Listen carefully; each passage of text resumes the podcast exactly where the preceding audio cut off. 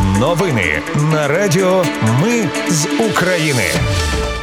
Вітаю, це Радіо Ми з України. Мене звуть Анастасія Вихорів. Ви слухаєте головні новини понеділка, 16 жовтня.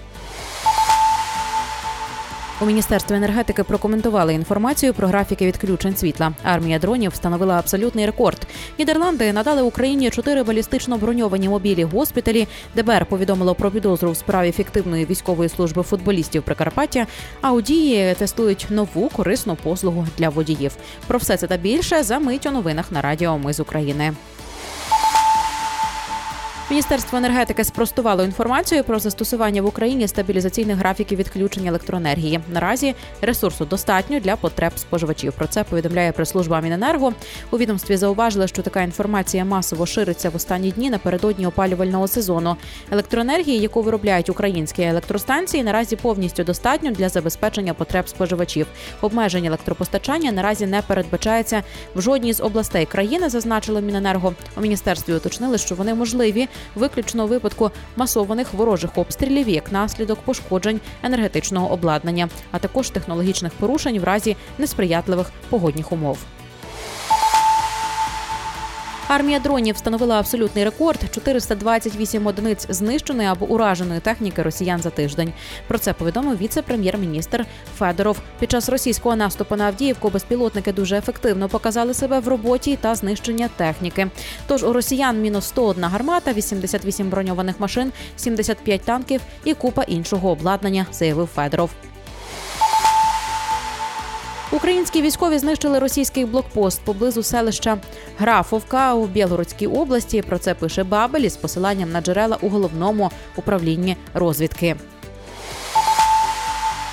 Нідерланди надали Україні чотири балістично броньовані мобілі шпиталі. Це балістично броньовані стабілізаційно-діагностичні модулі разом із стоматологічним кабінетом. Тут лікарі надаватимуть першу меддопомогу, проводитимуть операції, а також розгортатимуть стаціонар. Одночасно в цьому шпиталі за годину можуть приймати декілька десятків пацієнтів.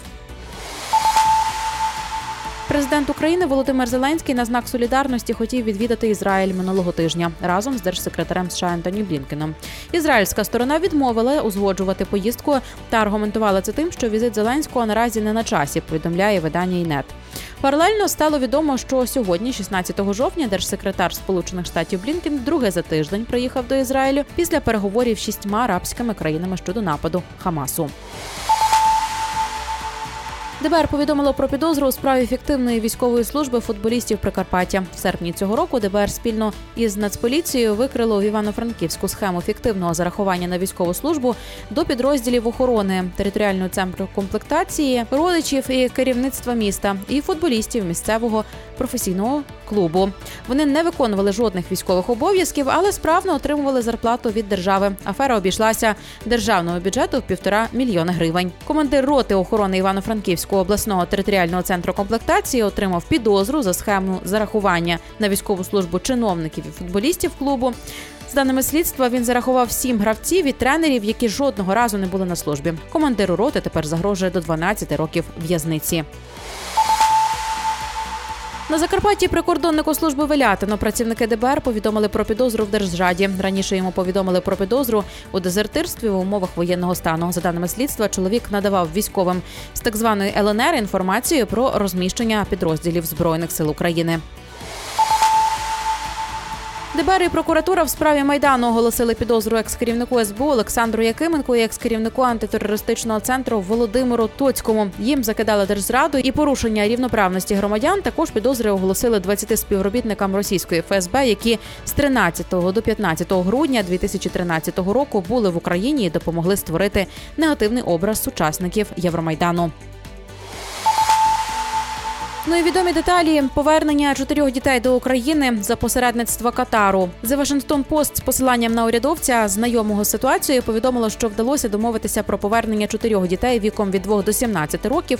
Двоє з них вже зустрілися зі своїми родинами. Перемовини, які ініціював Катар, на прохання України тривали кілька місяців. Йдеться в повідомленні. І на завершення купити і продати авто онлайн тепер можна в дії. Там тестують корисну послугу для водіїв. Про нововведення розповів глава Мінцифри Михайло Федоров. Перереєстрація транспорту в дії буде доступна для легкових авто, мотоциклів і мопедів. Щодо вантажного транспорту немає жодних деталей. На додаток до цього буде можливість доставляння документів, купити авто в іншому регіоні, а номерні знаки і документи на транспорт отримати в відділенні Укрпошти. Все відбуватиметься без посередників і поїздок до сервісних центрів МВС, заявив очільник Мінцифри. Це були новини на Радіо Ми з України. Мене звуть Анастасія Вихор. Наші новини про те, що дійсно відбувається в Україні. Ми не робимо новини, зважаючи на чиїсь політичні чи бізнес-інтереси. У нас тільки реальні факти. Якщо на вашу думку те, що ми робимо, важливо, підтримайте нас. Заходьте на сайт Ми з України.ком та тисніть кнопку Підтримати. Почуємось. Радіо Ми з України перемагаємо разом.